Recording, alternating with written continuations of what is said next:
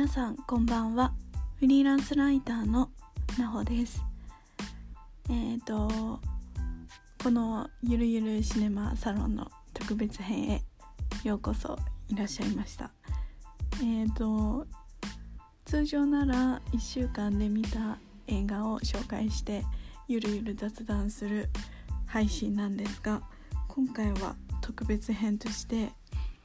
あの「キンキーブーツ」っていう映画を劇場で見に行ったのでその感想を興奮が冷めていないうちにちょっと紹介したいと思います。あのため撮りして来週配信してもよかったんですがなんか問い合わせたら結構すぐ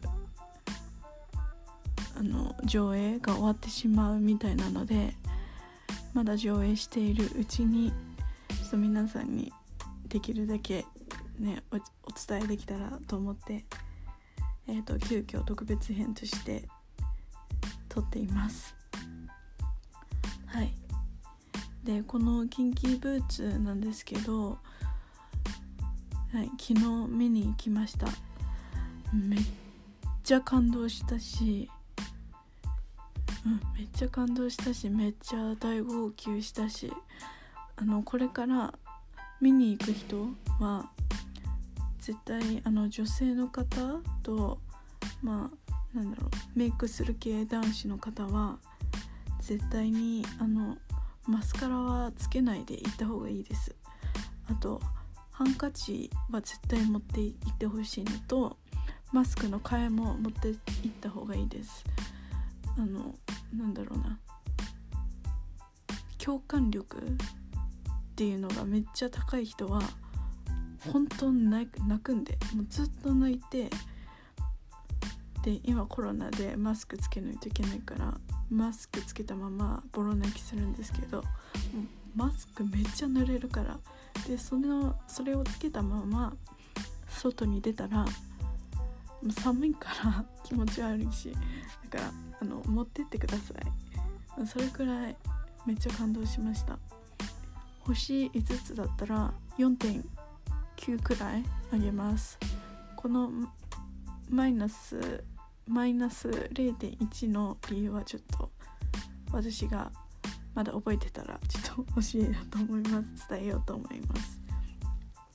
はい。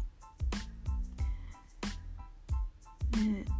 いや本当にね良かったです。良かったから特別編までしてちょっと話してるんだけど。映像でもこんな感動したんだから実際にブロードウェイ生のブロードウェイを見たら鳥肌止まんないんだろうなと思って興奮もめっちゃ興奮するんだろうなっていうふうに思いました。うん。ね。いや本当にこれ見て絶対劇場でブロ生のブロードウェイ見に行こうって思って見に行ってあのスタンディングオベーションして思いっきり拍手してあの手をさ口に入れてピーピーする口笛あるじゃん。それを絶対したいって思ったんだけどてか本当にしようと思ってたのね。で絶対コロナ終わったらあのロンドン行って見に行ってやるっていう風に思ったんだけど調べたら2019年の1月で終わってた。もう終わっててもうめっちゃ絶望した本当に。なんかこういうブロードウェイってさなんだろうずっとやってるもんだと思ってたのよ。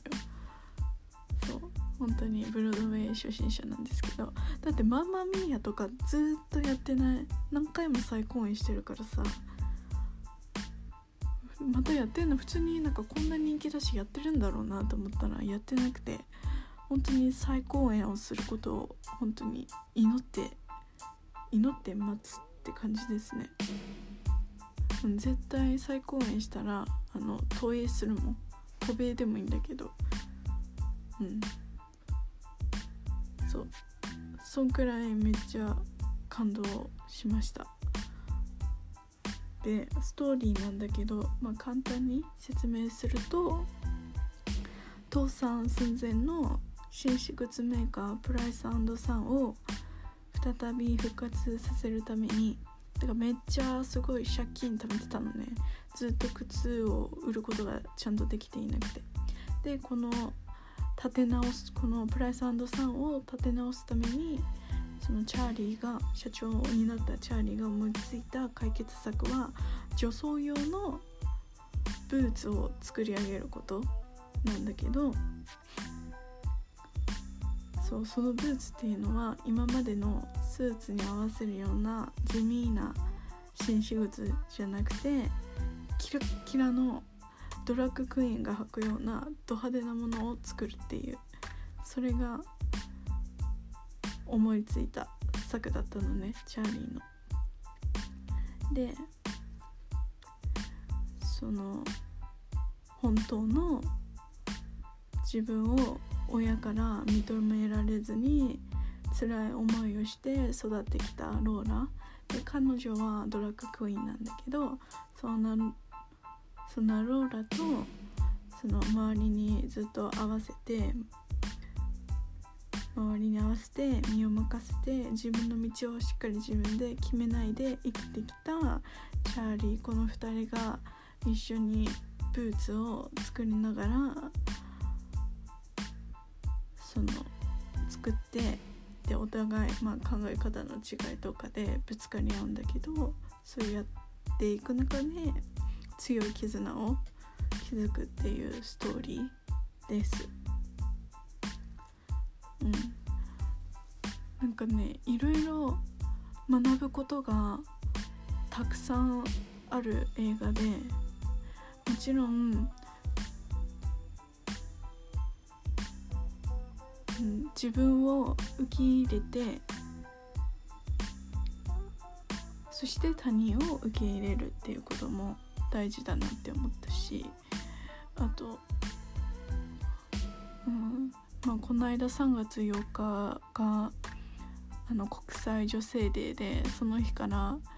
そのジェンダージェンダーの平等についてすごい考えることがあったんだけどでそれにについてそのジェンダーについてもあの取り扱ってる内容だったのね。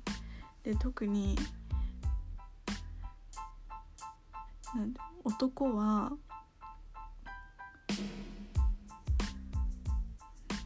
男性は男性のその男らしさが何だってなったら本当に男らしい格好をしっかりして強くて強くてみたいな。それが普通だったっていう時代にこういう風に女装してドラッグクイーンみたいな女装をしてそれを仕事としている人をすごいそのそういうかそういう彼女たちを侮辱するシーンとかあるんだけどじゃあその本当に男らしさって何よ？逆に女らしさって何よって考えさせられるんだけどで結局この映画を見て思ったのは男らしさも女らしさも何もやっぱり素敵な人って男らしいなんだろう決断力とか何て言うのかな指導力っていうの。それが男らしさっていうのもあれだけどそういう指導力とか決断力を持っている一方でなんだろう気遣いとか細やかなまな気配りとかなんていうのかな。そういうどっちも女性らしさも男性らしさもどっちも兼ね備えている人人が素敵な人。だから本当男女関係ないだなっていうふうに思ってなんてうん。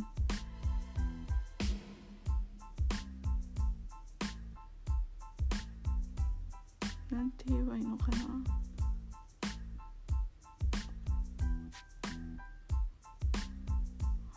逆に男らなんか素敵な人は男らしさも女らしさもどっちも兼ね備えてるって言いたいけどってなると男らしさと女らしさは何よっていう話になるからめっちゃ難しいけど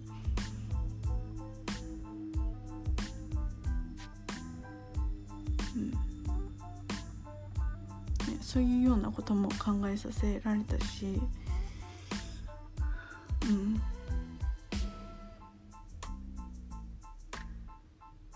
あとあれだね。すごい。私はチャーリーと自分を重ね合わせながら見たけどやっぱ信念を通すって本当に大変だし本当メンタルが強くないと本当できないなっていうふうに思っていて。